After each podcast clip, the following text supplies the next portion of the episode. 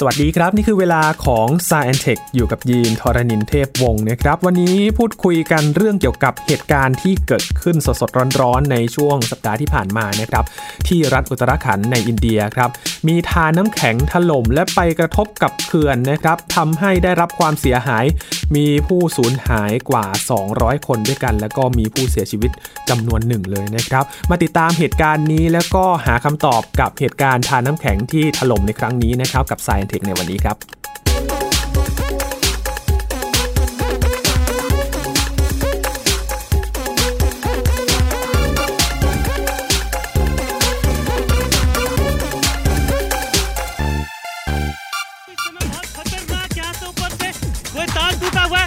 जो इस समय इस,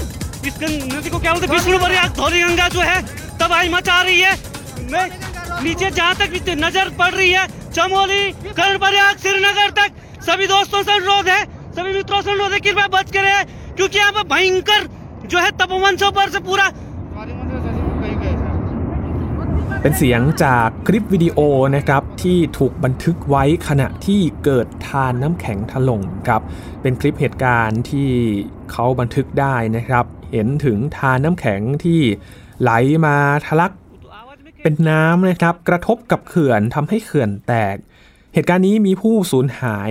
กว่าหลักร้อยคนเลยนะครับ แล้วก็มีผู้เสียชีวิตจำนวนมากด้วย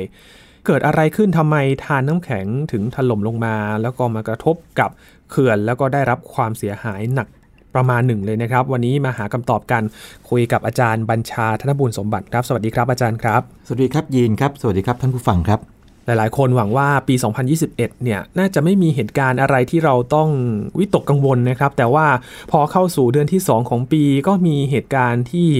น่าสนใจเลยทีเดียวครับอาจารย์สำหรับทานน้ำแข็งถล่มในครั้งนี้นะครับ ครับ ก็ต้องแสดงความเสียใจกับทางอินเดีย นะครับ โดยเฉพาะพวกญาติมิตรของผู้ที่รับความสูญเสียนะครับ แล้วก็ประเทศอินเดียด้วยนะถือเป็นหายนะครั้งสำคัญครั้งหนึ่งของอินเดียเลยครับความจริงเอ่อถ้าถ้านับเนี่ยเป็นครั้งที่ติดอันดับต้นๆเลยนะครับ เพราะว่าอินเดียเนี่ยก็จะโดนภัยพิบัติต่างครับๆน้ำท่วมหรือว่าถ้าเกิดช่วงร้อนๆนี่ก็พวก heat wave นะครับแล้วก็บางครั้งก็มีสึนามิอะไรอย่างนี้ก็ด้วยนะครับแล้วก็ครั้งนี้นี่ถ้าเกิดว่านับเป็นเรื่องของน้ำท่วมนะครับต้องเรียกน้ำท่วมเนี่ยซึ่ง มีส่วนเกี่ยวพันกับทานน้ำแข็งเนี่ยนะครับที่รัฐอุตราขันธ์เนี่ยนะครับครับบางคนก็ออกเสียงอุตราขันธ์เนี่ยก็ถือว่าเป็นครั้งที่ 2 แล้วเพราะก่อนหน้านี้เคยเกิดมาครั้งหนึ่ง ซึ่งมีสาเหตุที่เรียกว่าพอเทียบเคียงกันได้ แต่ว่าจุดกำเนิดเนี่ยแตกต่างกันนิดหนึ่งเดี๋ยวจะเล่าให้ฟังในรายการครับนะครับบางข่าวก็ใช้คำว่าเป็นโศกอนาตกรรมเลยนะครับ ใช่ใช่ครั้งเป็นโศกนาฏกรรมเลยครับ เพราะว่าแน่นอนว่ามีผู้ที่เสียชีวิต วันที่เราคุยกันเนี่ยนะครับเป็นวันที่4หรือ5ของของเหตุการณ์แล้วนะครับวันที่ 11 วันเหตุการณ์เนี่ยเกิดวันที่ 7 กุมภาพันธ์วันอาทิตย์นะครับก็ผมลองเช็คข่าวเมื่อเช้าเนี่ยประมาณ 31 คนครับนะครับแล้วก็ผู้สูญหายนี่ร่วมประมาณ 200 ซึ่งก็คงจะเรียกว่าเป็นตัวเลขที่ไม่ไม่ไม่ดีเท่าไหร่ครับแล้วก็ยังมีความเสียหายต่อโครงสร้างอื่นๆด้วยครับอืมครับ พอข่าวนี้เกิดขึ้นน่าสนใจตรงที่ว่าทานน้ำแข็งที่ไหลลงมาเนี่ย มีผลกระทบได้ยิ่งใหญ่ขนาดนี้เลยเหรอครัต้บองอาต้จาองรย์พูดอย่างนี้นะครับ สิ่งที่ไหลลงมาเนี่ยจริงๆเป็นน้ำเป็นน้ำนะครับ แต่ว่ามันมีสาเหตุมาจากการที่ทานน้ำแข็งเรียกว่าเกิดการแตกออกมาครับก่อนอื่นเล่าให้ฟังก่อนนะครับ บริเวณที่เกิดเนี่ยนะครับอยู่ในรัฐอุตราขันธ์ครับนะครับอุตราขันธ์ของอินเดียซึ่งอยู่ทางตอนเหนือพอพูดว่าตอนเหนือปั๊บเนี่ยเราก็จินตนาการได้ไม่ยากเลยว่าตอนเหนือเนี่ยก็คงจะใกล้กับทางพวกเทือกเขาฮิมาลัยซึ่งก็ใช่เลยนะครับทีนี้รัฐอุตราขันธ์เนี่ยนะครับเขตที่เกิดเนี่ยนะครับมันจะเป็นส่วนหนึ่งเรียกว่าเขตจโมลี เขตจโมลีเนี่ยถ้าเราจินตนาการแบบนี้นะครับ คือทางตอนเหนือขึ้นไปเนี่ยก็จะเป็นพวกเทือกเขาสูงๆครับซึ่งปกคลุมด้วยพวกหิมะนะครับแล้วก็มีทานน้ำแข็งนะครับจำนวนมากเลย ทีนี้ทางตอนใต้ของจโมลีลงมาเนี่ยนะครับ ซึ่งเป็นเขตที่เกิดเหตุ ก็จะเป็นที่ที่ต่ำกว่า ทีนี้ในในเขตจโมลีนี่นะครับจะมีเทือกเขาที่สูงเป็นอันดับ 2 ของอินเดียอยู่ด้วย ชื่อเทือกเขาอันนันทาเทวี อันนี้พอพูดชื่อเป็นไทยๆนี่มันอาจจะฟังง่ายนิดหนึ่งเนาะเพราะว่าเราเราถอดมาจากภาษาสันสกฤตนันทาเทวีนี่สูงถึง 7,816 เมตร จากระดับน้ำทะเลอืมนะครับดังนั้นรัฐนี้นะครับมีความแตกต่างในแง่ของความสูงมากเลย จากบริเวณที่ค่อนข้างจะต่ำหน่อยนะครับคือสูงประมาณสัก 800 เมตร จากน้ำทะเล คือบริเวณแถวล่างๆเนี่ยกับทางตอนเหนือขึ้นไปเนี่ยสูงถึงเกือบเกือบ8,000 เมตร เห็นว่าสูงมากนะครับครับเพราะว่าเทือกเขาฮิมาลัยนี่ยังไม่ถึง 10 กิโลเมตรเลยนะครับโดยประมาณนะฮะดังนั้นเออเราเห็นว่าถ้ามีพวก ทานน้ำแข็งเนี่ยนะครับลงมา แต่ว่าถ้ามองในแง่ดีคืออย่างนี้ครับทานน้ำแข็งพวกนี้เนี่ยจะให้น้ำน้ำจืดนะครับอืมต่อผู้คนในพื้นที่ซึ่งไปใช้ในเรื่องต่างๆ ก็ถือว่าเป็นแหล่งน้ำแหล่งหนึ่งเลย อุปโภคบริโภคนะครับแล้วก็แน่นอนว่าในการผลิตกระแสไฟฟ้าครับน้ำที่ละลายมาจากทานน้ำแข็งพวกนี้นะครับก็ใช้ในพวกโรงไฟฟ้าได้นะครับซึ่งถ้าเป็นภาษาอังกฤษเนี่ยเขาเรียก hydroelectric power plant ใช่ไหมแต่ว่าถ้าเป็นอินเดียเนี่ยนะครับเขาจะมีศัพท์ของอินเดียเลยนะครับเขาจะเรียกง่ายๆเลย hydel hydel นี่คือ hydro H Y D นะครับ แต่ว่าตรง E L เนี่ยคือ electric เป็นภาษาอังกฤษแบบอินเดียนะครับ เพราะฉะนั้นเวลาไปอ่านข่าวตอนผมอ่านข่าวครั้งแรกผมงงๆได้ไฮเดลนี่มันทำไมไม่มีภาษาอังกฤษนี่เพราะปรากฏว่ามันเป็นอินเดียนอังกฤษครับนะครับ คือย่อยง่าย ครั้งนี้ก็ปรากฏว่าสิ่งที่เกิดขึ้นก็คือ พบว่า 1. มีน้ำท่วมครับนะครับไหลลงมาอย่างรวดเร็วนะครับตามคลิปที่เราเห็นกันนะครับสองคือจุดที่น่าสังเกตคือชิ้นส่วนของทานน้ำแข็งนันทาเทวีเนี่ยหลุดออกมา นะครับก็มีการถกเถียงในเชิงวิชาการว่าเอ๊ะสาเหตุลึกกว่านั้นเนี่ยคืออะไรกันแน่ทำไมถึงหลุดออกมาอืมก็มีหลายทฤษฎีเลยครับผมลองค้นดูเนี่ยพบว่ามีอย่างน้อย 2 ทฤษฎี ซึ่งเดี๋ยวจะเล่าให้ฟังในรายการ แล้วก็มันก็เกี่ยวข้องกับเรื่องทานน้ำแข็งที่ลงไปลึกนิดหนึ่งนะครับอืมครับเพราะว่าทานน้ำแข็งอย่างที่อาจารย์เล่าให้ฟังนะครับ เป็นแหล่งน้ำมีการผลิตไฟฟ้าใช่ด้วยใช่และผลกระทบก็คือเขื่อนที่ผลิตไฟฟ้า ในบริเวณนั้นเนี่ยเสียหายอย่างน้อยใช่สองแห่งครับเลยนะคก็รับเราลองคิดดูนะครับ ปริมาณน้ำที่ไหลลงมานี่นะครับถ้าวัดเป็นจำนวนก็คือเป็น 30,000 ลูกบาศก์เมตรต่อวินาทีครับเยอะมากนะครับลงมา แล้วก็ทำให้แม่น้ำนะครับตัวฤาษีคงคา แล้วก็เทารีคงคาเนี่ยนะครับเออสูงขึ้นในระดับประมาณ 10-15 เมตร เลยยินลองจินตนาการดูนะครับระดับน้ำเดิมเนี่ยอยู่ที่ค่าดึง แต่ว่าแบบไหลหลากมาอย่างรวดเร็วมากในเวลาไม่กี่นาทีเนยครับครับสูงขึ้นมาประมาณ10 เมตร หรือ 15 เมตร 10ถึง15 เมตรนี่ก็ประมาณสักตึก 2 หรือ 3 ชั้นโอ้โหไม่ธรรมดานะครับครับถ้าเกิดเทียบกับสึนามิก็คงประมาณเดียวกันเลย แต่ว่าเนื่องจากเป็นทางน้ำเนาะครับนะครับ แล้วก็ช่องเขาแคบๆบีบน้ำนั้นความเร็วของน้ำก็จะเร็วมากด้วยอืมนะครับ นั่นก็คือสร้างความเสียหาย เพราะฉะนั้นก็จะมีโรงไฟฟ้า 2 แห่งที่กำลังสร้างอยู่ ก็โรงไฟฟ้าชื่อฤาษีคงคาครับนะครับที่หนึ่งนะครับที่โดนไปที่แรกเลย แล้วก็อีกโรงไฟฟ้าอีกที่หนึ่งเนี่ยชื่อตะโปวันวิษณุคัตนะครับ โครงการสองโครงการที่กำลังสร้างอยู่อืมแล้วก็สิ่งที่เกิดขึ้นคือเนื่องจากกำลังสร้างอยู่เนี่ยก็จะมีเจ้าหน้าที่ที่กองสร้างหรือว่าพวกคนงานต่างครับๆนะครับติดอยู่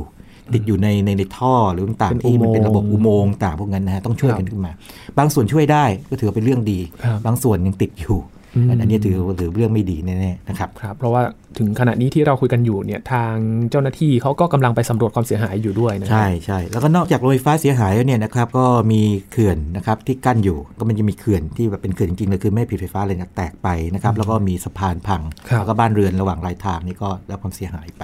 แล้วแต่ว่าก็มีโชคดีบางอย่างคือ คนที่อยู่ไกลจากจุดเกิดเหตุมากหน่อยก็เตือนทันครับแต่แต่ครั้งนี้เนี่ยนะครับมีข่าวออกมาเลยบอกชัดเจนว่าปรากฏว่าทาง อุตุนิยมวิทยาของอินเดียเนี่ยนะครับเตือนไม่ทันนะครับไม่ไม่ว่าด้วยสาเหตุอะไรก็ตามเตือนไม่ทันว่าจะเกิดเหตุขนาดนี้อาจจะคาดไม่ถึงนะครับ ก็เลยเป็นที่มาของความสูญเสียระดับนี้ครับ จากข่าวนี้นะครับ อาจารย์ในทางวิชาการมีการตั้งข้อสังเกตอย่างไรกันบ้างครับอาจารย์อ่าประการแรกเนี่ยครับแน่นอนว่ามีน้ำปริมาณน้ำลงมาเยอะมากคำถามคือน้ำมาจากไหนครับใช่ไหมครับ สองคือเนื่องจากว่ามันมีมีชิ้นส่วนของทานน้ำแข็งมาด้วยอ่าดังนั้นก็จะเกิดมีข้อสมมติฐานบางอย่างขึ้นมาละก่อนอื่นมารู้จักกับทานน้ำแข็งก่อนดีไหมครับครับทานน้ำแข็งคืออะไร เพราะว่าบ้านเราเนี่ยเวลานึกภาพทานน้ำแข็งเนี่ยเราจะพูดถึงเลยว่าโลกร้อนทำให้ทานน้ำแข็งละลายหดตัวอะไรต่างๆแค่นั้นเองครับแต่ว่าบ้านเนื่องจากบ้านเราเป็นเขตร้อนเนี่ยจะไม่มีทานน้ำแข็ง ผมเล่าให้ฟังคร่าวๆแบบนี้นะครับทานน้ำแข็งนี่นะครับเกิดในบริเวณที่มีหิมะตก ทีนี้จินตนาการว่าถ้าหิมะตกลงมาเยอะๆเนี่ยครับมันก็สะสมกัน หิมะเนี่ยนะครับจริงๆแล้วเนี่ยเวลามันตกลงมาใหม่ๆเนี่ยมันเป็นปุยๆเนาะนะครับถ้าเราเอาปริมาตรมาร้อยหน่วยนี่นะครับปรากฏว่ามันเป็นเนื้อหิมะหรือเนื้อน้ำแข็งเนี่ยแค่สิเองที่เหลือเก้าสิเป็นอากาศไงมคือลองลองคิดถึงเวลาเราโปรยอะไรปุยๆลงไปอ่าสมมติว่าเป็นเม็ดโฟมเลยก็ได้นะครับลงไปเนี่ยมันก็จะมีช่องว่างอยู่เยอะเลยอ่านะครับแต่ว่าเนื่องจากว่าหิมะถ้ามันตกลงมาเยอะๆเนี่ยนะครับที่ตกมาใหม่เนี่ยมันก็อัดทับ น้ำหนักก็กดทับไอตัวที่มาก่อนใช่ไหมกดลงไปเรื่อยๆเนี่ยนะครับเอ่อน้ำหนักมันก็จะแน่นขึ้นเรื่อยๆ จนกระทั่งมันกลายเป็นน้ำบวกกับอากาศน้ำ50 อากาศ 50 แบบนี้จะเรียกว่าเป็นหิมะที่มีลักษณะเป็นเม็ดๆเป็นแกรนูล่าครับแต่อย่างนี้ก็ยังไม่ใช่ทานน้ำแข็งนะครับทานน้ำแข็งเนี่ยจะต้องถึงระดับที่ว่าความหนาของไอ้ชั้นไอ้น้ำแข็งที่ว่านี่นะครับประมาณ 50 เมตร 50 เมตรเนี่ยโอ้โหโอ้โหไม่ไม่ธรรมดานะครับยินเยอะมากหนาทีเดียวนะครับนะครับแล้วก็ถ้าคิดเป็นน้ำหนักนี่เยอะมาก มันนี่มันจะกดลงไปจนกระทั่งไอ้พวกที่อยู่ข้างล่างๆเนี่ย กดลงไปจนเหลืออากาศประมาณสัก 20%นึกภาพไหมคือเป็นเนื้อเนื้อของน้ำแข็งประมาณสัก 80%นะครับ70-80%แล้วที่เหลือเนี่ยเป็นอากาศนะครับครับอย่างนี้เรียกว่าเฟิร์น F I R N เฟิร์นซึ่งเราคนไทยยังไม่รู้จัก แต่ว่าพูดง่ายๆคือเดิมทีมันเคยเป็นหิมะที่แบบเป็นปุยๆ แล้วก็ถูกกดลงไปเรื่อยๆนะครับจนกระทั่งเหลืออากาศประมาณ 20%มนะครับอย่างนี้ก็เป็นทานน้ำแข็ง พอเป็นทานน้ำแข็งสิ่งที่เกิดขึ้นคืออะไร เนื่องจากว่ามันเกิดบนภูเขาเทือกเขานะครับ ซึ่งมีระดับสูงต่ำถูกไหมครับ ดังนั้นเนี่ยด้วยน้ำหนักของมันเนี่ยนะครับมันก็จะค่อยๆไหลลงมาอืมอ่าอันนี้เป็นจุดสำคัญทานน้ำแข็งนะทานน้ำแข็งไม่อยู่เฉยๆนะครับครับถ้าเป็นพวกพืชน้ำแข็งอะไรเงี้ยมันก็จะอยู่นิ่งๆนิดหนึ่งแต่ทานน้ำแข็งมันจะไหลลงมาไงครับในหน้าหนาวก็ไหลลงมาช้าส่วนใหญ่จะไหลลงมาช้าๆเพราะมันหนักเยอะประมาณสักวันหนึ่งไม่กี่เซนติเมตร ส่วนใหญ่เป็นอย่างนั้นอืมแต่ว่าถ้าเป็นทานน้ำแข็งบางแห่งด้วยเงื่อนไขทางธรณีวิทยา นะครับแล้วก็ตัวเขาเองเนี่ยบางทีลงมาเอ่อวันหนึ่งได้ถึง 50 เมตรก็มีอืมห้าสิบเมตรนี่เราจะมองว่าไม่เยอะ แต่ลองคิดถึงมันมันมาเป็นกองทัพครับใหญ่ขนาดนั้นเนี่ยมันเคลื่อนไปะครับโอ้โหเขาเขาจะเรียกว่าเป็นทานน้ำแข็งที่มันแบบว่าเหมือนกับกระโดดเป็นม้าเลยก้าวกระโดดคือมันเร็ว คือมันเร็วเมื่อเทียบกับทานน้ำแข็งอื่นๆไงอืมก็เรียกกระหลอบบิ้งเกเซีย นั่นคือภาพทานน้ำแข็ง ทีนี้ยีนยีนลองจินตนาการแบบนี้นะครับยิน ทานน้ำแข็งเนี่ยเราอาจจะคิดว่าเป็นแค่น้ำแข็งลงมาใช่ไหมครับแต่ว่าบริเวณด้านล่างของมันเนี่ยมันเสียดสีอยู่กับพื้นถูกไหมอืมถูกไหมครับแล้วก็ตัวมันเองมันกดลงมาอืมนะครับมันก็เป็นน้ำอ่าอ่าเป็นน้ำยินจินตนาการอย่างนี้นะครับว่าเป็นทางลาดเป็นเนินเขาลงมานะครับลงมา ด้านล่างเนี่ยนะครับเสียดสี อันนั้นเรื่องหนึ่งนะครับ แต่ตัวสำคัญคือมันถูกกด ในทางฟิสิกส์เนี่ยน้ำนี่เป็นอะไรที่แปลก ปกติเนี่ยความดันเนี่ยมักจะทำให้ของเหลวกลายเป็นของแข็ง แต่น้ำเนี่ยเป็นอะไรที่แปลก น้ำที่เป็นของแข็งเนี่ยถ้าถูกความดันลงไปเนี่ยนะครับจะกลายเป็นของเหลวอืมนะครับใครว่างๆเนี่ยลองลองทดลองเล่นแบบนี้นะครับเอาน้ำแข็งมานะครับไปถูแล้วก็เอาพื้นเอาเหรียญเออเอาเหรียญนะครับถูพื้นหรือทำนี้ก็ได้นะครับ ผมเคยลองด้วยเอาเหรียญเหรียญบาทเล็กๆนี่นะครับหรือเอามีดคัตเตอร์ก็ได้นะครับ แต่ว่าคัตเตอร์อาจจะคมไปหน่อยเนาะลองค่อยๆ กดช้าๆนะครับไม่เฉือนนะกดแล้วช้าๆเป็นน้ำแข็งเนี่ยน้ำแข็งจะละลายอ๋ออ่านะครับความดันเนี่ยทำให้น้ำแข็งละลายนะครับครับในกรณีของน้ำมันจะมีโลหะเอ๊ะบางอย่างก็เป็นแบบนี้เหมือนกัน แต่ว่าวัสดุส่วนใหญ่ไม่เป็นแบบนี้ทีนี้ น้ำหนักของตัวน้ำแข็งเองเนี่ยทำให้ไอ้ตรงส่วนล่างของทานน้ำแข็งเนี่ยละลายกลายเป็นน้ำทีนี้เกิดอะไรขึ้น มันลงมาตามที่ลาดเชิงเขาใช่ไหมสิ่งที่เกิดขึ้นก็คือว่าน้ำเนี่ยนะครับ มันก็พยายามหนีออกมาไง เพราะฉะนั้นด้านหน้าของทานน้ำแข็งเนี่ยก็จะมีแอ่งน้ำเกิดขึ้นได้ หากว่าพื้นเนี่ยมันเป็นแอ่งลงไปนะครับสมมติว่าพื้นพื้นมันเป็นแอ่งลงไปเนี่ยน้ำก็สะสมลงนั้น ดังนั้นนะครับทานน้ำแข็งจำนวนไม่น้อยเลย จะมีแอ่งน้ำซึ่งถ้าใหญ่มากก็คือทะเลสาบกั้นอยู่คำถามคือทะเลสาบพวกนี้เนี่ยเอ๊ะแล้วมันไม่ไหลลงไปอีกเหรอที่เกิดขึ้นคืออย่างนี้ครับยินยินครับในหน้าหนาวเนี่ยนะครับทานน้ำแข็งก็จะก่อตัวนะครับยาวลงมาเรื่อยๆแต่หน้าร้อนล่ะมันจะหดกลับ ถูกไหมเพราะว่าอุณหภูมิสูงขึ้นไงอ๋อหน้าร้อนหิมะตกน้อยครับนะครับทานน้ำแข็งก็จะหดหดขึ้นไปอืมแต่ว่าทานน้ำแข็งเวลาลงมาเนี่ยตอนมันเสียดสีกับพื้นเนี่ยมันก็จะพาเอาดินหินลงมาด้วย หินมันไม่หดกลับนี่น้ำแข็งครับหดไปแต่ว่าน้ำมันเป็นตะกอนลงไปใช่ มันก็เป็นตะกอนตะกอนพวกนี้จะสะสมอยู่ที่ด้านหน้าจนกระทั่งสะสมมากพอจนกระทั่งเป็นกำแพงเขื่อน กั้นไว้กั้นไว้นะครับเรียกว่ากองตะกอนทานน้ำแข็งภาษาอังกฤษมอร์เรนสิ่งที่เกิดขึ้นคือว่ามันหดหดยืดยืดๆอย่างนี้อยู่หลายๆปีเนี่ยนะครับไอตะกอนเนี่ยก็ถูกสะสมเรื่อยๆจนครับจนมันกั้นด้านหน้า กั้นด้านหน้าเนี่ยนะครับกับทานน้ำแข็งที่ลงมายืดหดเนี่ยไอตรงระหว่างตรงกลางเนี่ยนะครับเป็นแอ่งก็สะสมน้ำไว้ ดังนั้นอันนี้เป็นหนึ่งในกลไกที่ทำให้เกิดทะเลสาบนะครับอืมของทานน้ำแข็งขึ้นมาทีนี้ตราบเท่าที่กองตะกอนทานน้ำแข็งหรือเขื่อน ที่เกิดขึ้นโดยธรรมชาตินี้ ยังไม่พังทลายไป ทะเลสาบก็อยู่สบายๆดีมันก็จะอยู่ตรงอยู่นั้นที่สูงถูกไหมครับแต่จินตนาการว่าเกิดอะไรขึ้น สมมุติว่าแผ่นดินไหวเขย่าทำให้เขื่อนนี้พังอืมนะครับเขื่อนนี้พังหมายถึงว่าไอ้เขื่อนกองตะกอนที่พังปั๊บน้ำที่อยู่ในแอ่งทะเลสาบก็ทำไมครับคราวนี้ออกไหลทะลักออกมาไปเลยลงมาคราวนี้ก็ลงมาตามทางข้างล่างก็ถูกน้ำท่วมได้ อันนั้นวิธีวิธีหนึ่งนะครับ หรืออะไรอีกครับยินจินตนาการมีอะไรบ้าง ถ้า บริเวณนั้นมีภูเขาไฟหัวไฟระเบิดก็โอ้เขย่าเหมือนกันเขย่าได้นะครับมีอะไรอีกครับสมมติว่าเกิดดินถล่มโคลนถล่มครับลงมานะครับสมมติว่าจากภูเขาข้างๆเนี่ยลงมาในทะเลสาบนี้ น้ำก็กระชอกออกมาอืมแล้วพังเขื่อนนี้ได้ครับหรือแม้แต่ตัวทานน้ำแข็งเองเกิดมันปริแตก ซึ่งอันนี้เป็นทฤษฎีหนึ่งนะครับบอกว่าตัวทานน้ำแข็งเนี่ยบางทีมันอาจจะปริแตกบางชิ้นใหญ่ๆเลยแล้วตกลงไปในทะเลสาบน้ำกระชอกออกมาอืมล้นเขื่อน หรือแม้แต่ชิ้นนี้ไปกระแทกเขื่อน ไหลลงมาในในทะเลสาบทะลักเลยอ่ามันก็ทะลักมันก็ลงมาน้ำจากทั้งทะเลสาบนี่ก็ลงมาเลยครับอ่านี่เป็นทฤษฎีแรกที่บอกว่ามันเกิดการเรียกว่าทะลักหรือระเบิดของเอ่อน้ำท่วมที่เกิดจากการทั้งของทะเลสาบทานน้ำแข็งนะครับภาษาอังกฤษเรียกว่า glacial lake outburst flood ชื่อยาวนิดหนึ่ง flood คือน้ำท่วมน้ำท่วมนะครับ lake ทะเลสาบครับ glacial lake ทะเลสาบที่เกิดจากทานน้ำแข็งที่เล่าไปแล้ว ถูกไหมครับนะ outburst คือตูมออกมาเลย ทะลักออกมา อ่าอันนี้เป็นภาพในใจของนักวิชาการจำนวนหนึ่งหรือว่าสื่อที่จะบอกว่านี่นะครั้งนี้แหละเกิดจากไอ้แบบนี้นะครับนะคือทะเลสาบถ้าอยู่ดีๆมันก็ไม่มีนะมันก็เก็บน้ำไว้สบายๆทานน้ำแข็งก็ยืดๆหดครับๆแล้วก็เติมน้ำลงไป แต่ถ้าเกิดเหตุอะไรก็ตามเนี่ยทะลักลงมา มันก็จะพาเอาพวกทั้งดินหินลงมา หรือแม้แต่ชิ้นส่วนน้ำแข็งอืมนะครับนันทาเทวีที่ว่าเนี่ยลงมาครับด้วยอ่านี่นะครับยีนนี่เป็นทฤษฎีหลักหนึ่งที่เขาเชื่อกันว่า เป็นสาเหตุของเรียกว่าหายนะ หรือว่าโศกนาฏกรรมครั้งนี้นะครับอืมครับเห็นเห็นภาพเลยเนาะครับนะครับ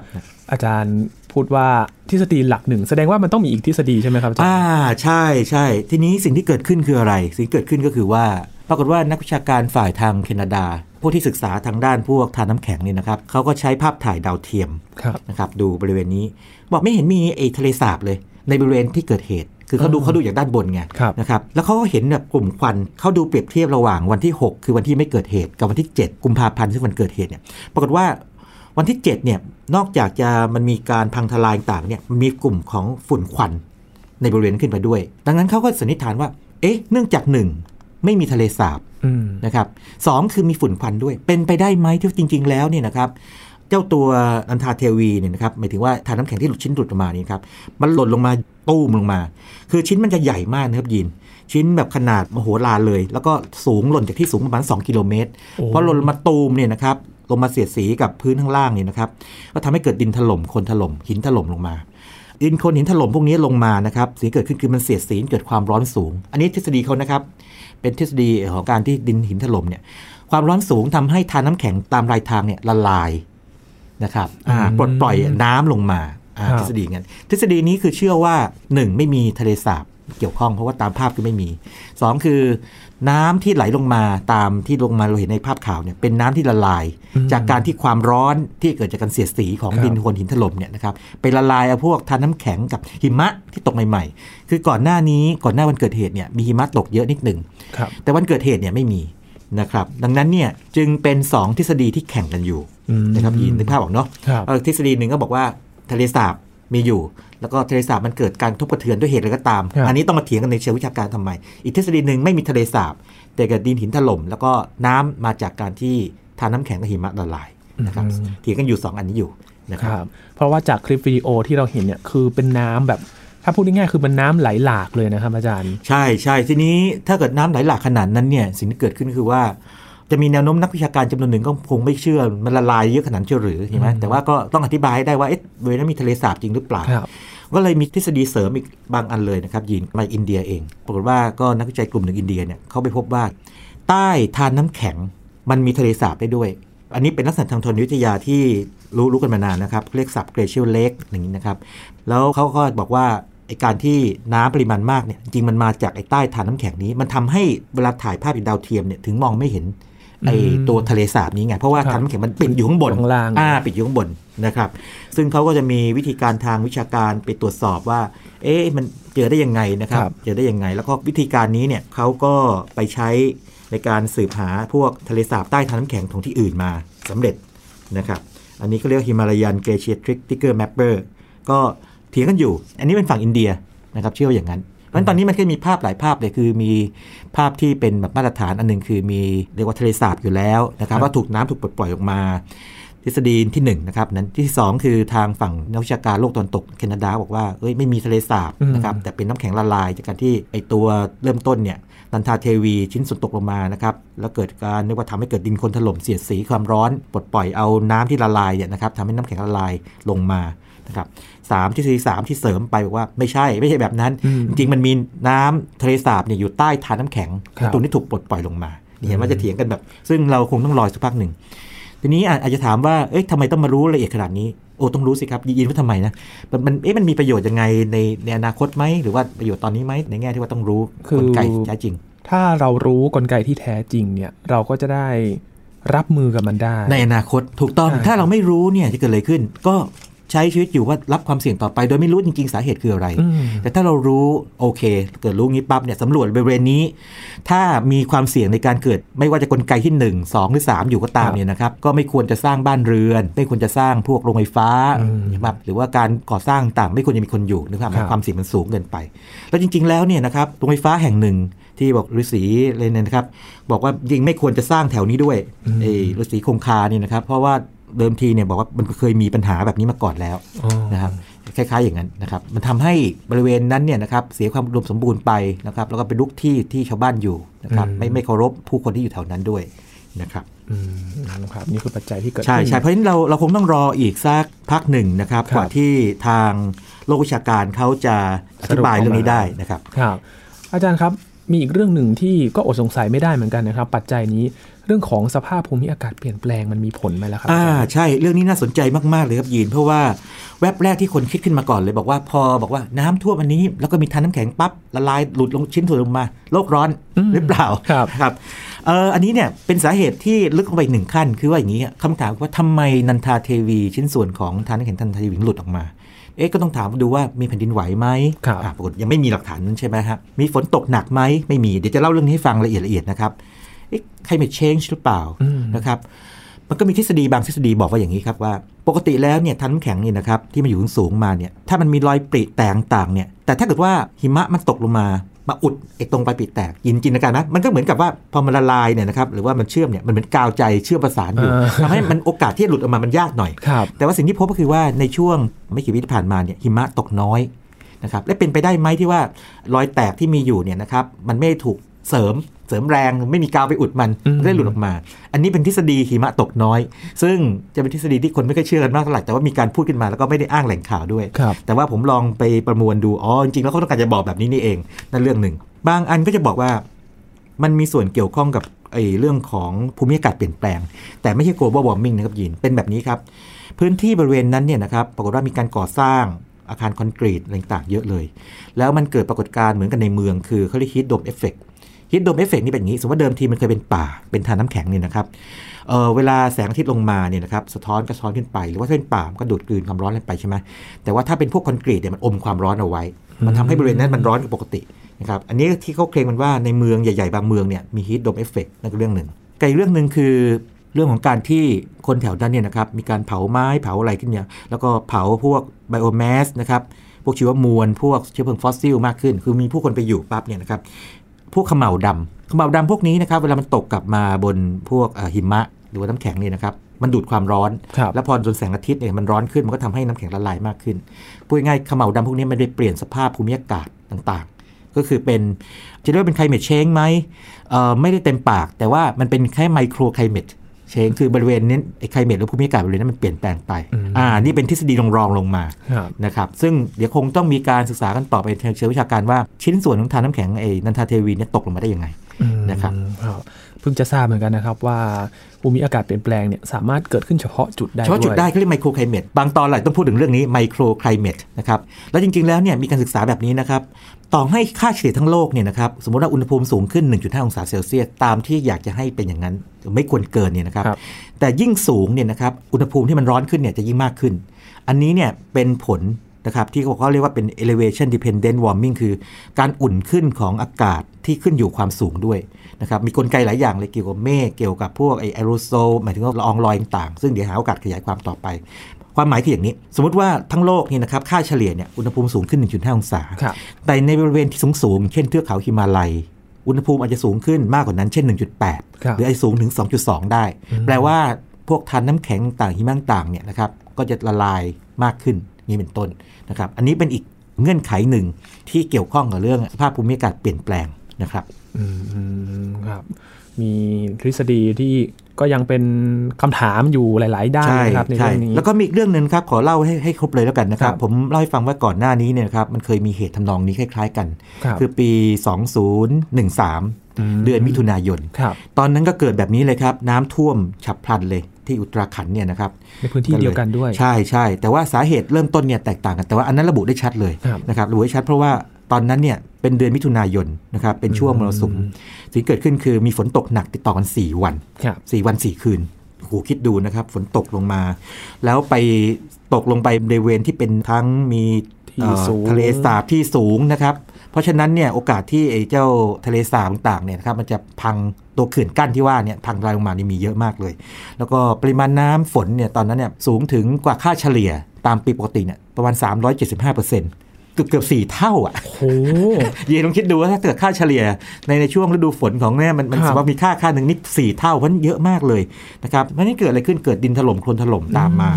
แล้วก็ตอนนั้นเนี่ยเนื่องจากว่าไม่มีการเตือนอะไรต่างกันด้วยนะครับและเป็นครั้งแรกของที่อุตราขันธ์ที่เกิดเหตุอย่างนี้เท่าที่มีการบันทึกเนี่ยมีผู้คนที่เสียชีวิตมากถึง 6,000 คน เยอะมากเลยนะครับเรียกว่าผพวกทะเลสาบนี่นะครับไม่ใช่แค่แห่งเดียวนะทะเลสาบธารน้ำแข็งเนี่ยหลายแห่งเลย ที่มันเกิดการพังทลายกันมาพร้อมกัน เพราะว่าฝนตกหนัก ฝนตกหนัก อันนั้นอันนั้นเรียก cloud burst ครับครับ cloud คือเมฆ burst คือระเบิดออกมา cloud burst แปลว่าเมฆมันปลดปล่อยปริมาณน้ำมาเยอะมาก ซึ่งมาจากพายุหมุนที่มันก่อตัวในอ่าวเบงกอลแล้วมันหางมันแน่ทำให้เกิดฝนตกหนักมากแต่นั้นบูชัดเจนแล้วเพราะเวลาผ่านไปแล้ว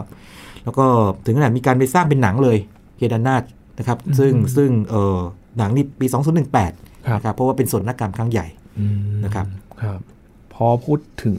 อินเดียแล้วก็จากข้อมูลที่เราฟังกันในวันนี้นะครับ อาจารย์จริง ๆ แล้วก็เป็นพื้นที่ที่มีความเสี่ยงด้านภัยพิบัติหลายด้านเหมือนกันนะครับอาจารย์ใช่ใช่ธรณีวิทยานะครับนั่นก็เรื่องหนึ่งอย่างชัดเจนไหมครับแล้วก็ทานน้ำแข็งนี่เป็นอะไรที่เราไม่คุ้นเคย ตอนนี้ก็ได้เรียนรู้มากขึ้นนะครับเพื่อให้เข้าใจเพื่อนร่วมโลกของเรานะครับ แล้วก็ เวลามีการคอมเมนต์หรือว่าฟังรับฟังข่าวเนี่ยเราจะรับฟังได้อย่างเข้าใจ สมมติว่ามีข่าวมาบอกว่าเอ้ยจริง ๆ แล้วเนี่ยนะครับโอ้ได้ข้อสรุปมาแล้วบอกว่าเป็นเกิดจากการที่